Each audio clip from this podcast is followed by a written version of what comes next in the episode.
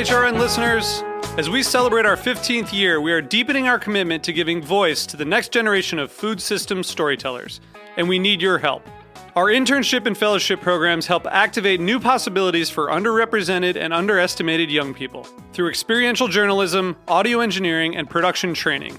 Through these unique programs, HRN helps food equity stewards build essential workforce readiness skills that expand their potential and foster economic mobility. Please consider supporting these critical programs. And with a minimum donation, you can be entered to win a dinner for two at an amazing restaurant in one of eight cities and tickets to a concert at a great venue in one of those cities. We have incredible partners across the country who have donated, as they also share our passion for helping to educate the next generation of food systems storytellers. Check out heritageradionetwork.org slash 15 to donate and enter to win today. That's heritageradionetwork.org slash 15 to donate and enter to win today. And make sure you donate before March 31st. Thank you. This episode is brought to you by Castor and Pollux, maker of America's number one organic pet food, Organics. Look for their newest line, Pristine, the only complete line of pet food made with responsibly sourced ingredients. Learn more at heritageradionetwork.org/pets. You're listening to Heritage Radio Network. We're a member supported food radio network broadcasting over 35 weekly shows live from Bushwick, Brooklyn. Join our hosts as they lead you through the world of craft brewing, behind the scenes of the restaurant industry, inside the battle over school food, and beyond. Find us at heritageradionetwork.org.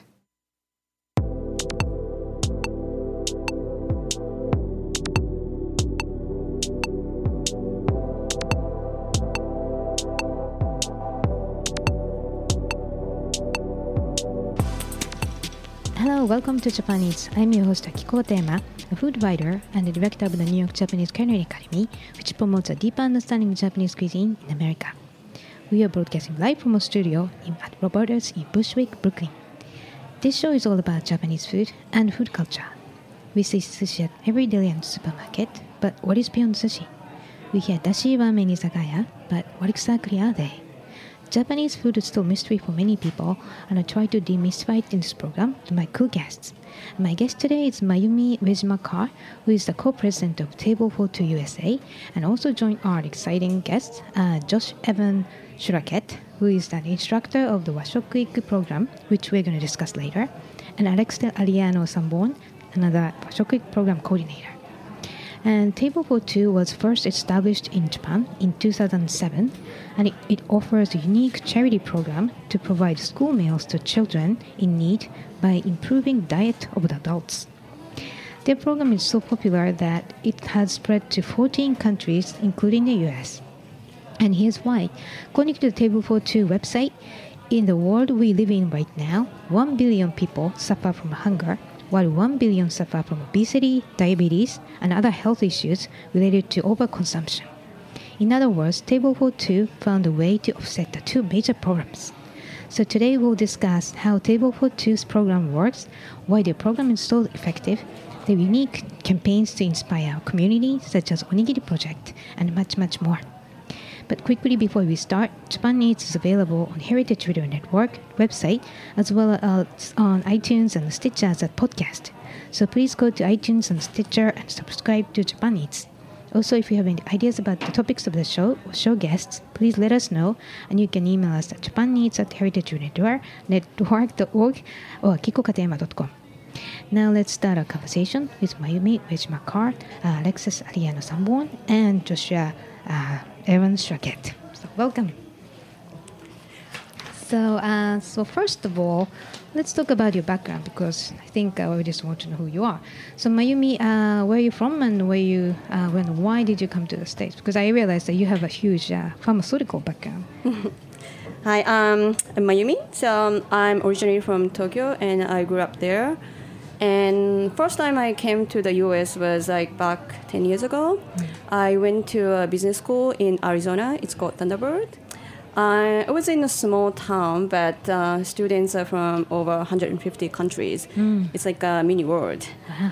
Um, I really enjoy, you know, living there, you know, working together with people from multicultural backgrounds. And I decided to pursue more like global career. And after the graduation, I joined a global pharmaceutical company.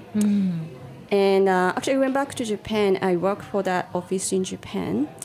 And then actually, I met my husband, who is an American. And then um, we got married. And then after a few years, we decided to move back to the US to pursue both of our careers. Okay. So, and what about you, um, Alexis? Uh, hi, Akiko. It's great to be here. Um, so, my background I'm from California originally, so I'm a transplant to the East Coast. Um, I came originally here for graduate school and then moved to New York after that. So, I've been uh, in New York for about four years now. My background is in Japan and East Asian studies. It's um, what I've been studying since the age of 14. Um, and food has always been something that I've been interested in. And so, um, my connection to Japanese food has been sort of a, na- a natural uh, progression from growing up in sort of an agricultural uh, heartland in the Sacramento Valley and um, just the connection to food, uh, nature, and seasons. So, um, Japanese culture has a lot of that um, in how they approach their own food and cooking, and uh, being involved in the Washokuiku um, was sort of a natural, natural progression. Right. And then uh, hopefully you're going to be back on another project. Uh, Yes. your film, film of uh, Japanese school lunches. Yes, that's right. So, uh, for the past uh, several years or so, I've been studying about Japanese food education and food education law, and um, have been doing a lot of independent research. This is based off of my. The inspiration for this was based off of my own experience eating school lunch in a rural Japanese school, and you know maybe I'll hold that that story for a later time. But um, it's really uh, inspired uh, my connection to helping to promote kids having a healthy, balanced, uh, nutritionally balanced um, upbringing from, from very early on. And I was recently in Japan this past summer working on a documentary entitled Nourishing Japan, which looks at not only food education, uh, but the people who help support this entire initiative. Mm, okay. So hopefully sometime in months or maybe early next year you'll come back. And- Yeah, I hope so. I'm working on the trailer right now, so I hope to be able to share it sometime soon. Okay, so keep us posted. And what about you, Josh? You have a very interesting background too. I don't know about that, but um, I grew up right here uh, in New York, so it's uh, you know it's been home my whole life. Um, you know, so the multicultural background, the sort of big you know urban center, has always been something that that's been kind of in uh, my family and in my life. Um, so I guess the food thing starts there, um, and I think the Japan interest started there as well. Um, and I've been sort of spending the rest of my life since then trying to take those two paths and sort of you know put them together in different ways. So um, I did my culinary training uh, many moons ago back at the CIA, um, and uh, now I am a uh, PhD candidate at Columbia working on Japanese food history. Um, so that's the uh, current project, and uh, it's a real pleasure to be involved um, in the Washokuiku project as well. So, you know, many, many thanks to um, to Alexis and to Mayumi and to Deborah and everybody else involved for um, getting me in to be uh, the New York instructor. Great. So I'm hoping to have Josh again for future program too. So keep yes, posted. I will come in and, and nerd out about uh, Edo period food and health texts. It'll be great. That I think is very fun, foundational for Japanese cuisine. So Looking forward to it. Thank you. Okay, so uh, so we're gonna talk about uh, Table for Two USA, which is very interesting later. But first of all, what is Table for Two? I mean, which originally started in Japan. So Table for Two is a non-profit organization um, started in Japan. Um, so it's expanded to like 14 countries. Um, so it was like um, funded by the, some of the Japanese leaders, and um, there was a World Economic Forum. They have a Young Global Leaders Conference. So there are you know leaders from all over the world. They discussed about global issues, how what you know tech action they can take. And one of the group discussed about obesity and hunger issue. That's a big issue in the world. So the four Japanese leaders came up with this idea and then decided to implement. That's how it started. Okay, and uh, I mentioned briefly at the beginning of the show, but uh, what is the core program at the Table for Two to achieve the mission?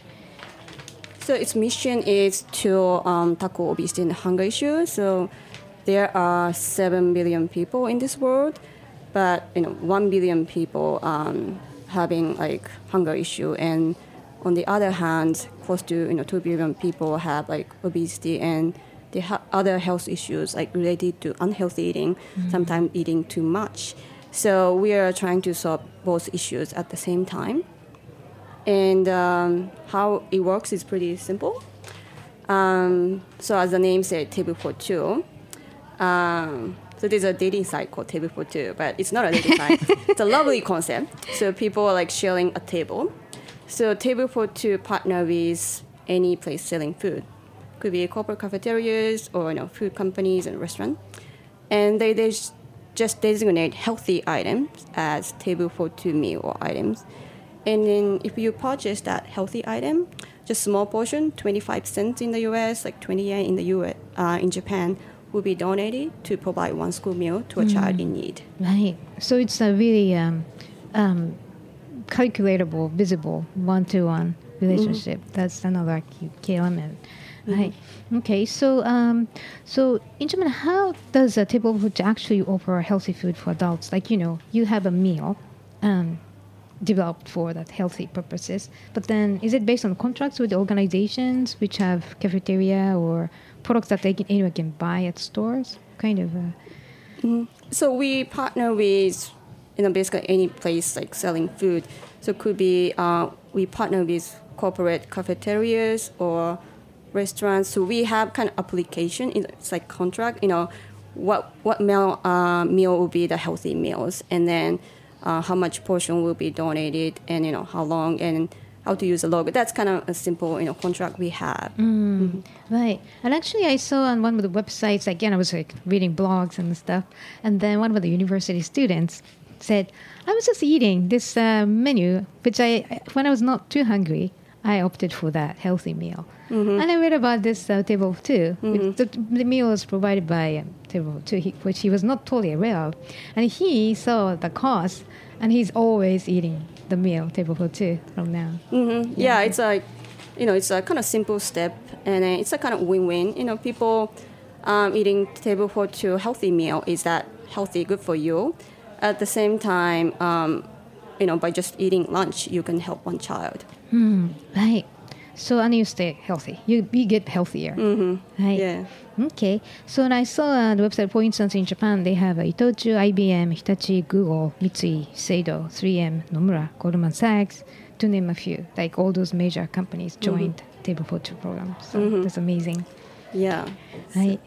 And then what kind uh, kind of uh, what countries are accepting donations from Table for Two? Like what kind of uh, what country is accepting?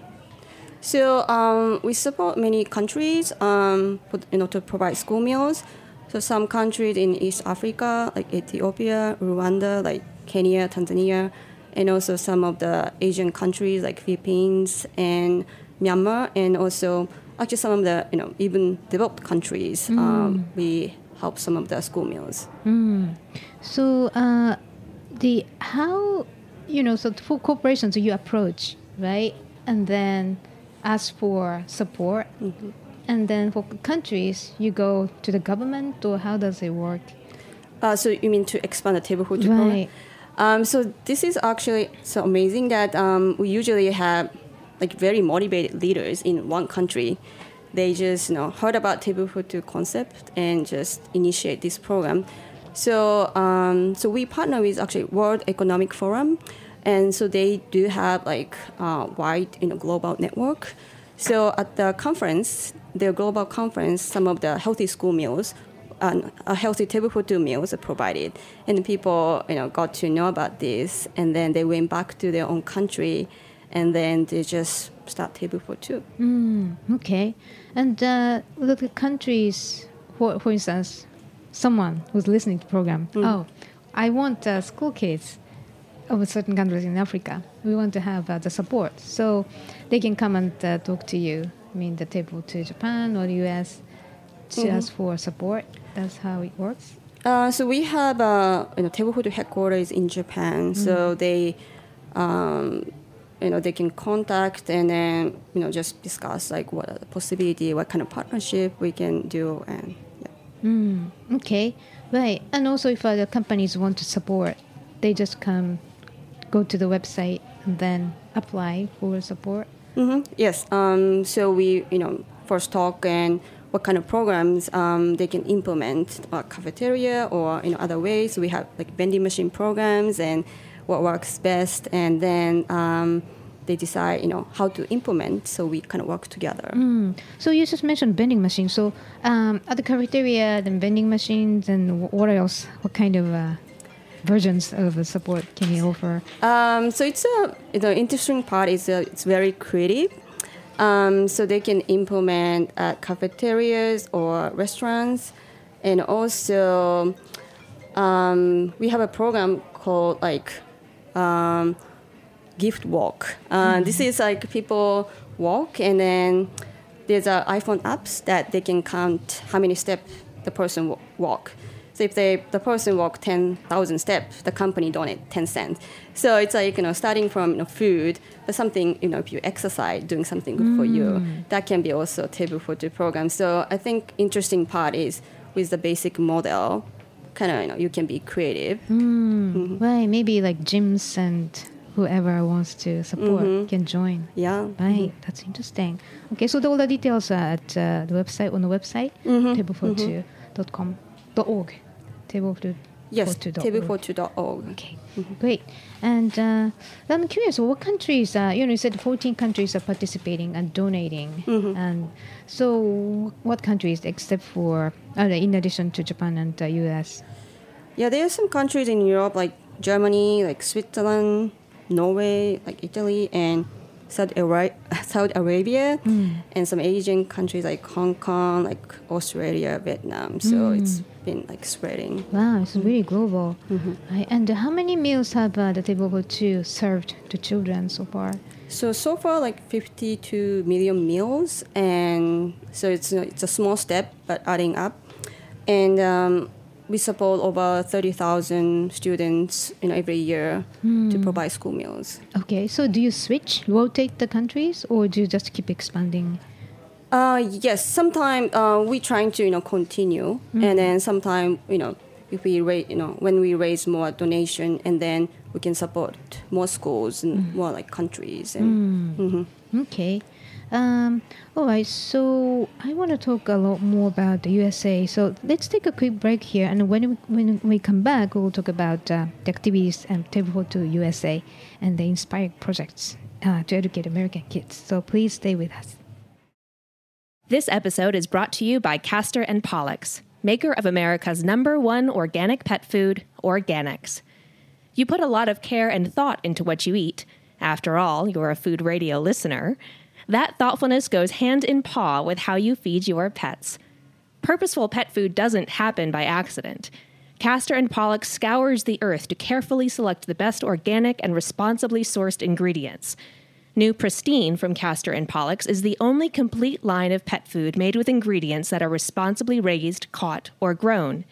Feed your dog or cat the new standard, like grass fed beef, wild caught fish, and vegetables grown without synthetic fertilizers or chemical pesticides. Pristine from Castor and Pollux. Purposeful pet food. Learn more at heritageradionetwork.org/pets. Welcome back. You're listening to Japan Eats Podcasting live from a studio in Bushwick, Brooklyn. I'm your host Akiko Katayama, and my guest today is Mayumi Uejima Carr, who is a co-president of Table for Two USA, and also joined our Alexis Agliano Sanborn, the Washokuiku program uh, coordinator, which we're going to talk about later, and Josh Evan uh, Schlachet, uh, who is an instructor of a Washokuiku program. So now, uh, so when and how uh, the Table for Two USA is founded? Uh, it was founded um, back in 2010. Uh, we had a launch event at actually Columbia University in New York.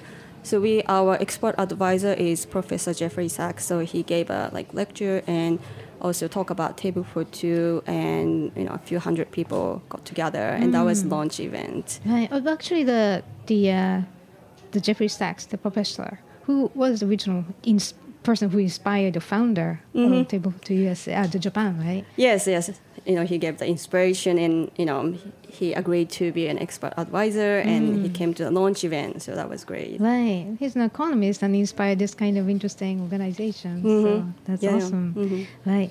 Okay. And uh, so, do you have the same mission as uh, Table for, for Two Japan?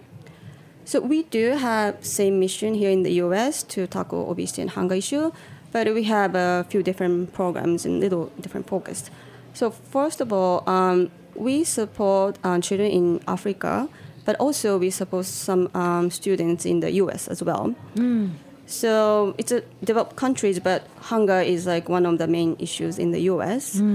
So it's a, you know, one in six children they're in hunger. They don't know when the next meal comes. Right. So we're trying to work on this issue, but we're not sure you know, what we can do with 25 cents. And then what we find is that uh, those schools in low-income communities, you know, they sometimes can't afford to have very healthy school meals. So we decide to, um, you know, help them to have healthier school meals with 25 cents. Healthy meal means with more, you know, using fresh, you know, vegetable and fruits and freshly made every day and no additives. So Mm. we help that. Right. Mm-hmm. So it's ironic that people tend, who doesn't have much money tend to have more processed food because it's mass made and it's totally not nutritional. Right. So- That's uh, you know. First, we study hunger and obesity. We you know think about different population, but it's kind of like co, you know correlated. Mm. So in the you know community who are suffering from hunger, they kind of they tend to suffer from the other health issues like obesity, diabetes as well. Right. So diabetes is really becoming serious for young kids too. So Mm-hmm. That's very important. Right. And uh, what kind of, um, you know, the communities are you talking about? New York City communities right now? Yeah, we support schools in New York community and also New Jersey and DC and uh, some of the schools in California. So, um, so our partner organization, um, they want to support some of the schools in the, their local uh, neighborhood. So uh, that's how we, um, you know, finding schools and start supporting. Okay. So what the, you know, that the school, uh, American School Initiative started because of uh, the request from uh, the companies that you work with? hmm Yeah, actually, many corporations in the U.S. they want to support um, local schools, but that's kind of their customers are looking for. For example, we um, partner with um, nationwide sushi chain like Genji Sushi, so they do have operation all over in the U.S. and they launch like healthy bento. And then just 25 cents from the proceeds will be donated to Table for Two. But they want to support local schools. Um, that's actually many customers, especially health conscious customers, are very socially conscious, and they really appreciate that kind of you know company's effort. That's wonderful. Right.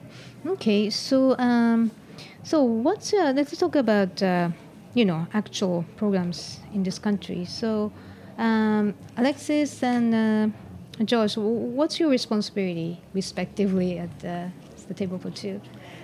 Uh, yeah, so I am the pro- the program coordinator of New York City for the Washokuiku project, which is a new initiative from Table for Two that was launched last year.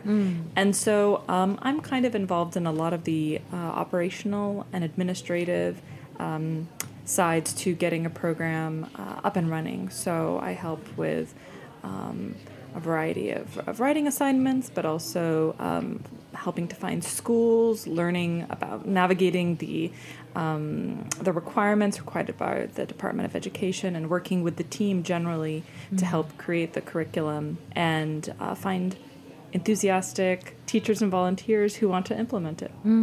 Okay. And Josh?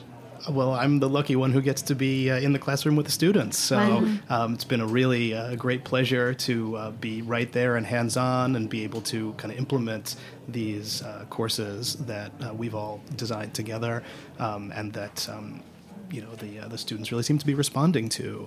So um, we of course have sites in, in Boston and, and uh, DC as well, uh, but for New York, um, you know, along with a really great team of uh, volunteers, um, I help uh, the students work through the program and learn about Japanese food and learn about food education. And uh, Okay. So that's the Washokuiku program. And then I think before that, we should talk about uh, the Onigiri project because the Washokuiku project is based on the success of Onigiri project, right? Yes. So let's talk about it quickly. Quickly or just as much time as you want to take Okay. because it's so interesting. Yeah. So, So we um, we've been having like unique project. It's called Change the World with Onigiri Rice Bowl. So we just started this year. So um, So every fall, World Food Day is October 16th. Around day, over you know 100 countries celebrate this day to increase the awareness of food-related issues. So Table for Two always do campaign around this time. So in 2015, we started this unique um, program. So we chose onigiri rice ball. is like made from rice and inside, you know, anything, you know, tuna mayonnaise or plum. And uh, it's like Japanese love to eat that all the time. So how it works is pretty simple. Um, you just eat or make onigiri and take photo and just upload to the campaign website or your social media with hashtag onigiri action. And then actually our sponsor company will donate five school meals per photo. Wow. So it's a kind of global campaign. Anybody in the world can, you know, make onigiri. Rice is available anywhere and just, you know, take a photo and you can provide school meals. Mm, so you can purchase or you can make your own, then mm-hmm. take a picture, and the five meals don- donated. kids. Great. And then the, the campaign is running from October 5th through November 15th. Right. Okay. Yeah. So again, hashtag. Hashtag onigiri action.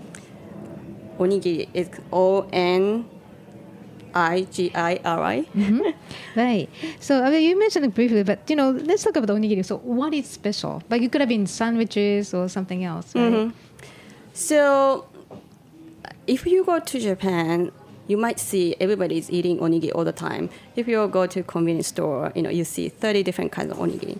So this is kind of like you know many people have memory. Usually, like parents make for their kids, grandparents make for their grandchildren. It's like a symbol of love. Mm. And so sushi is so famous, but onigiri is kind of like soul food for Japanese. Right. And so Table for Two is a non-profit study in Japan. We wanted to have some, you know, Japanese theme. Also, you know, we want many people to, you know, think about the children who need help. So that's why we chose this, you know, onigiri for this uh, campaign, like symbol. Right. And what about there's a disaster?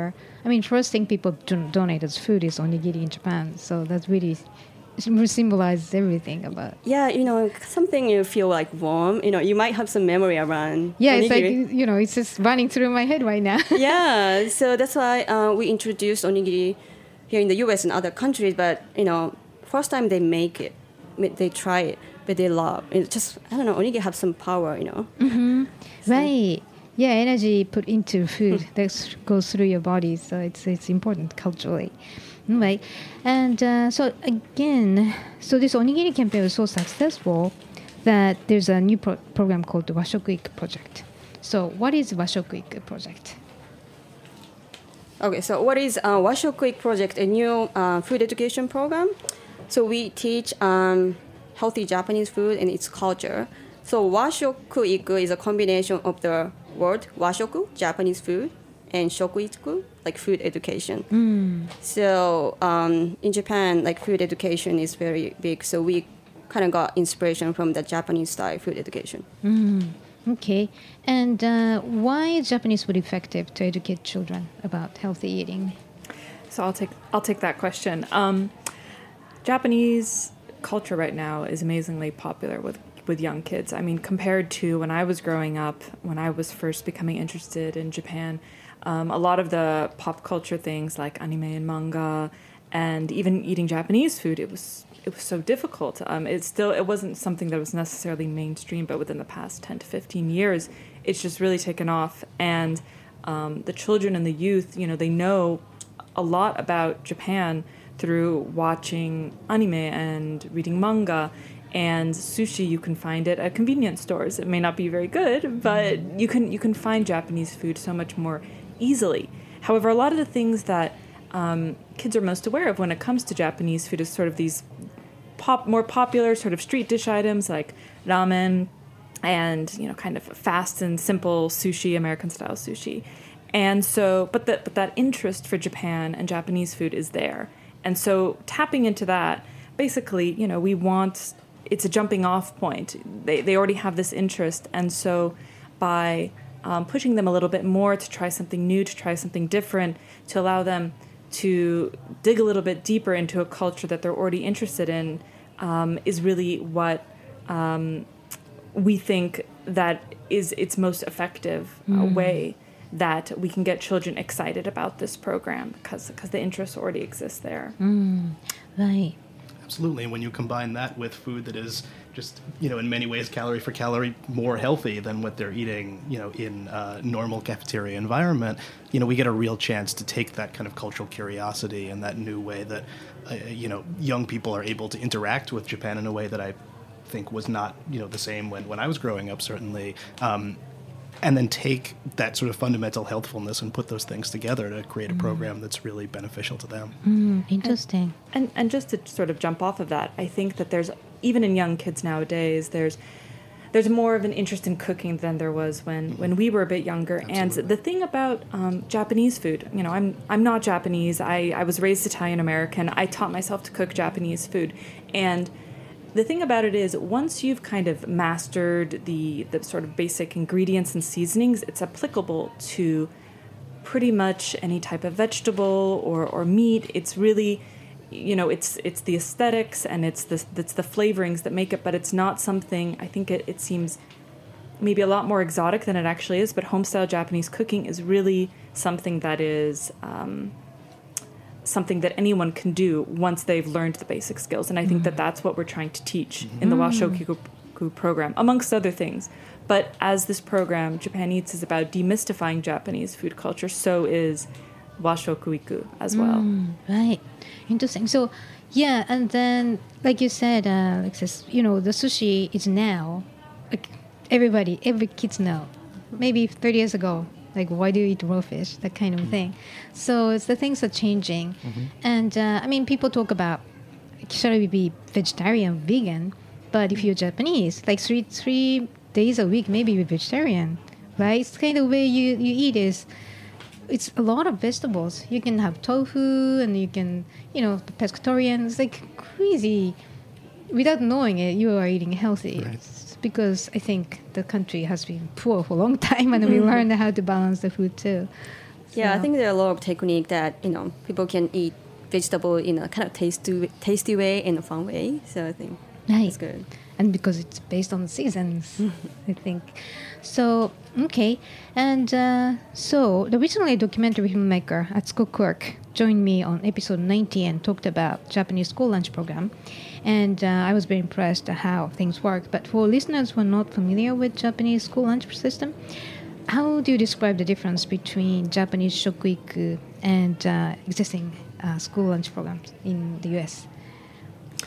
Um, so, the difference between Japan and America is pretty much night and day. And as someone who studies this, um, trying to explain it to a lot of Americans, it, it's difficult for them to comprehend at first. But basically, um, you know, first things first, in 2005, the, the government passed a law that there was going to be food education in, in all schools in Japan. So, you know, the government is behind um, teaching children more about the food, where it comes from, and making sure that what they're eating is much more nutritionally balanced. So that's, you know, the, the playing field is very much very different, I think, um, than than the United States in that respect. And then as far as you know, day to day, if you if you went to a Japanese school, the, the differences are that um, for the most part, meals are made fresh every day.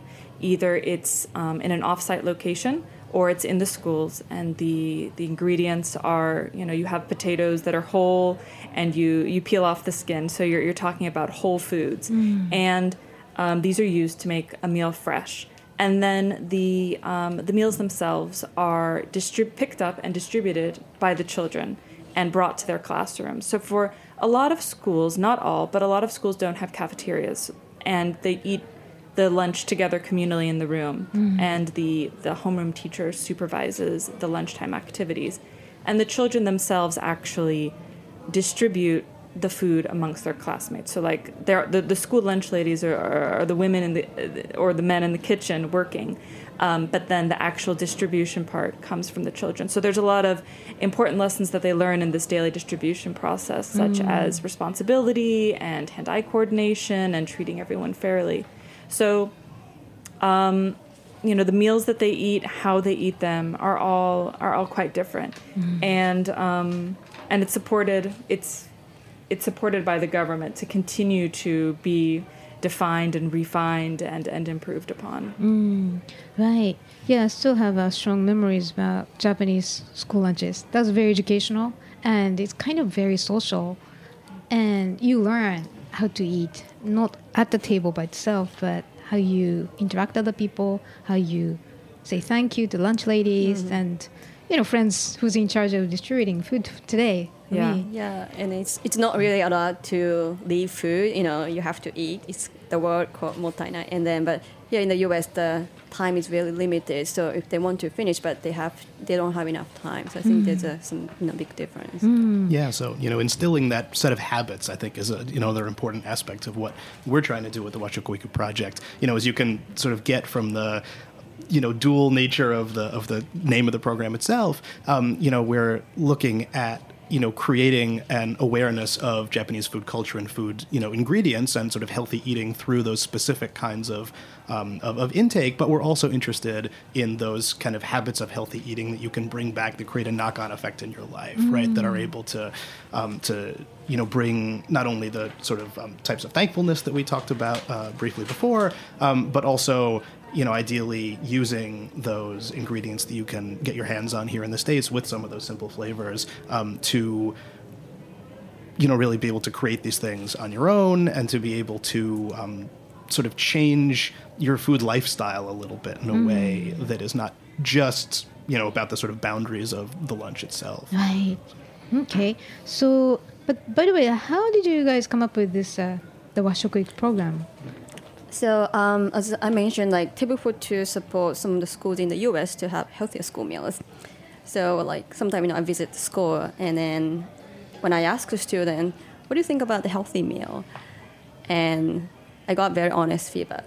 You know, like why you change this? I just want pizza and chocolate milk, and I was shocked. But at the same time, it's like, oh, maybe just providing you know healthy meals maybe in, not enough. They have to understand why they have to eat healthy, you know, what the benefits. And then so we kind of started to research about food education in Australia in the US and we just found out it's opportunities are very limited. So there's you know some portion it's not priority is not that high. Um, so and just the we realized the need of the food education. And then through the onigiri action, we've done many onigiri and obento workshop and realized kids to adults here in the U.S. are very interested in learning about you know Japanese food. And then I thought this is a great angle to you know teach, make the students to be interested in food. So we you know then uh, I got this idea and found the team members like Alexis Josh and also Deborah Samuel, who is a um, cookbook author. She's uh, developing the curriculum and uh, Boston University professor Merry White. So we got a great team and could launch this. Right. And I heard that you had the first pilot program in New York City and you are now gradually expanding the program. So when and where did it happen? The pilot program happen and uh, how did it go? Well, we had our first uh, pilot program, a, a three session program out of uh, seven sessions that we have planned for the full program. Uh, we held it uh, in the New York site, we held it at the Community Health Academy of the Heights um, up in Harlem, uh, and it was uh, really a wonderful experience. We were able to cooperate with their after school programs, um, in which they already have a, um, a cooking ambassadors program, they call it, in place um, to uh, you know give students a sense of you know how kitchens work and how basic cooking skills work but food obviously that's very different than the kinds of things that we're trying to accomplish with with the Washokuiku project. Um, so we were able to work with them and to bring Japanese food into those classrooms for the first time, and of course to bring in um, the kinds of senses of ownership over your health and um, the the you know different uh, sort of um, cultural education programs that we were interested in as, as well. Um, so we had three sessions. Uh, the first one was on uh, rice-based foods, another on foods from the sea, and then a third on bento arrangements. And all three of those will, you know, be featured um, in the full program as well. But we picked those out to be the kind of beginnings of the of the pilot as well. Right. Sounds fun, especially bento arrangement. It's kind of interesting, fun project for them too. kids, Absolutely, right? yeah. So I mean, all all of the um, meals are served in a bento. One of the sort of ways that we really instill this this um, sense of interest and ownership in your in your diet and in your health is by giving every student their own bento at the beginning of the class that they are responsible for cleaning and packing, um, and then every meal that we make is served in uh, the bento. But that um, session that we highlight the bento specifically is a real opportunity to get a sense of um, not only the, the background of how um, you know parents make bentos for their children and how you know the the sort of ubiquitous bento box that's you know all over the place in in um, you know whether whether it's in um, you know convenience store, whether it's coming from home, whether you're making it yourself. Um, so getting that sort of sensibility, but also sort of understanding you know play of different colors and play of different um, sort of nutritional elements, and trying to put those all together in a way that makes sense and is fun for the kids too. That's very fundamental because you know, like you said, colors, 5 colors. I suppose you have five colors. Your nutrition in the box is balanced. Absolutely. kind of thing. Right. So that's that's one of the aspects of our lesson, and we have a, a slide that you know we put up and uh, talk about every session how those colors are sort of appearing in the in the bento that we make in that particular day. So we try to really bring those uh, lessons into the plan as well. Right. So, what were the reaction of the kids? They're happy and enjoy the food they made. They loved it. I was um, really impressed with their willingness to try new things. Um, you know, students everywhere, kids everywhere have likes and dislikes. It's true in Japan as well. Um, but the sense of adventurousness was something that I was pleasantly surprised by.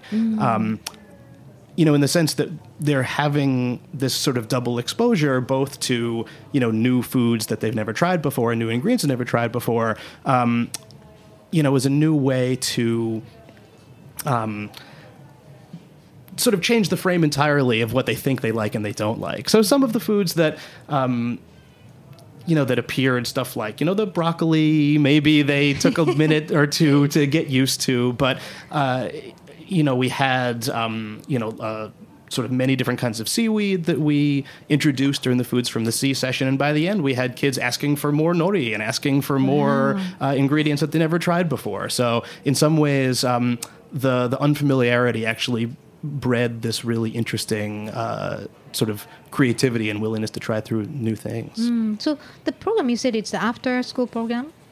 Uh, yes, at the moment, so we're we're um, cooperating with the after school program in this particular school. Right. Um, so the students are um, sort of involved with it through that. Mm, so, kid can opt in for the program, or everybody has to participate once at school. In in this case, uh, for New York, we partnered with an existing sort of after school program that that was there. Um, in our other schools in, in Boston and DC, the, the format was a little different. So we're trying to create a program that has flexibility and that meets the um, either the freedom or the limitations of each of the schools. Um, but you know, as long as the the school's enthusiastic, we try to uh, work to make this program a reality in whatever shape or form it ends up happening. But how do you choose the partnering schools? Um, so we have some, you know, we set the school selection criteria. So for the pilot, and we through this table for two work, we already have kind of existing network with schools. So we choose um, from that, and then but um, kind of we are open to we would like to expand to more schools, and we just um, confirm that it could you know benefits to so many you know type of schools and community organizations. Okay, and uh, who's sponsoring the Washoku program? So um, first, we got um, grant from U.S. Japan Foundation to develop this program and implement pilot program, and also more foundation like SMBC Global Foundation and Chalk, and some other Japanese like food companies like Nishiki Rice or Georgie's. They, they've been sponsoring this program, so we could provide this um, program for free to the schools, and uh, we are hoping to raise more funds and to expand this program. That's very nice. Hmm. Okay, and then you're gonna plan to expand throughout the country with this program. Yes, now we, we establish a program and then we have a training plan, like lesson plans. We have all kind of materials. So if we have instructors like Josh and we can start the program and of course we need some funding, you know, to, for the operation, but then um, possibly we can do, you know, anywhere. Great. Okay, and uh, speaking about what kind of age group of kids are you talking about to participate in the program?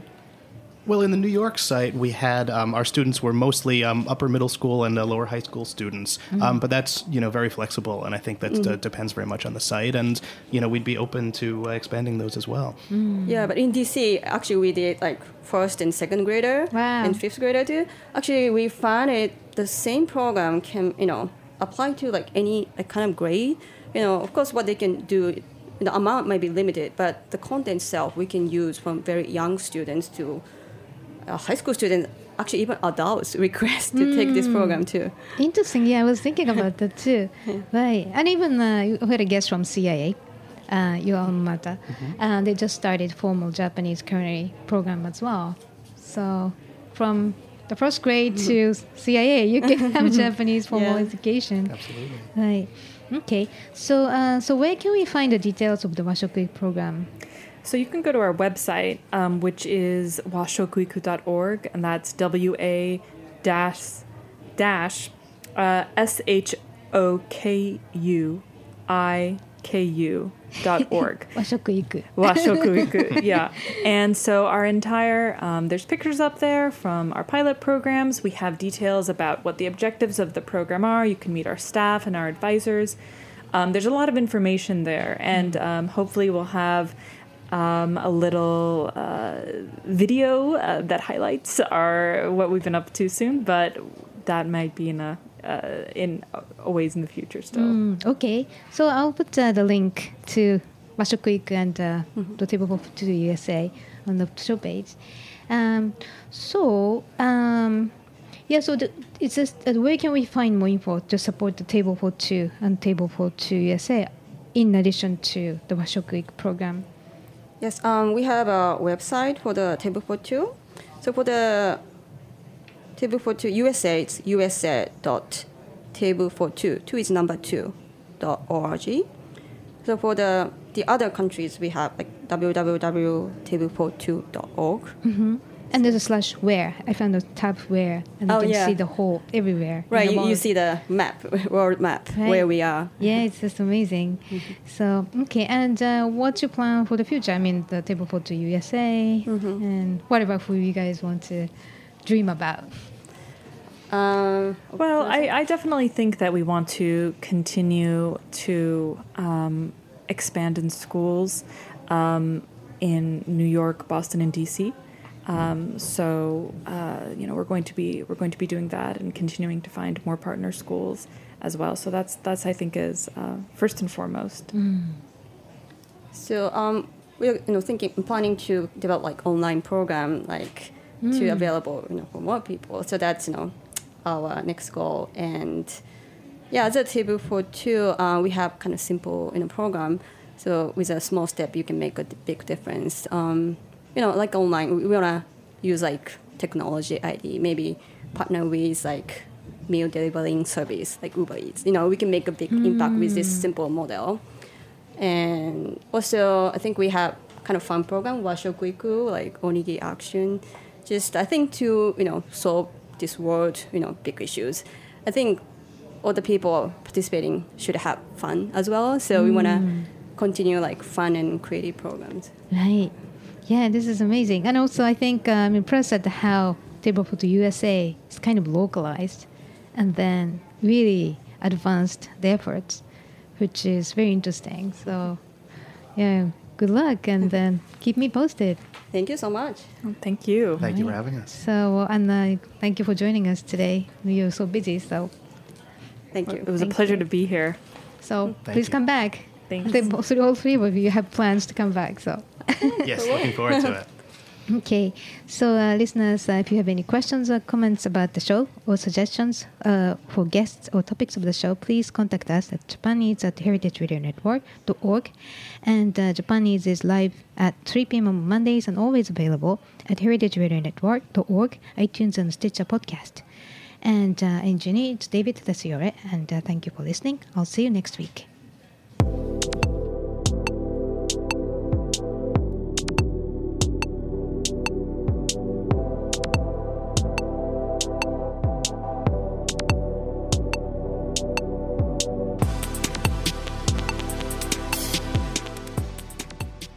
For listening to Heritage Radio Network. Food radio supported by you. For our freshest content and to hear about exclusive events, subscribe to our newsletter. Enter your email at the bottom of our website, heritageradionetwork.org. Connect with us on Facebook, Instagram, and Twitter at heritage underscore radio. Heritage Radio Network is a nonprofit organization driving conversations to make the world a better, fairer, more delicious place. And we couldn't do it without support from listeners like you. Want to be a part of the food world's most innovative community? Rate the shows you like, tell your friends, and please join our community by becoming a member. Just click on the beating heart at the top right of our homepage. Thanks for listening.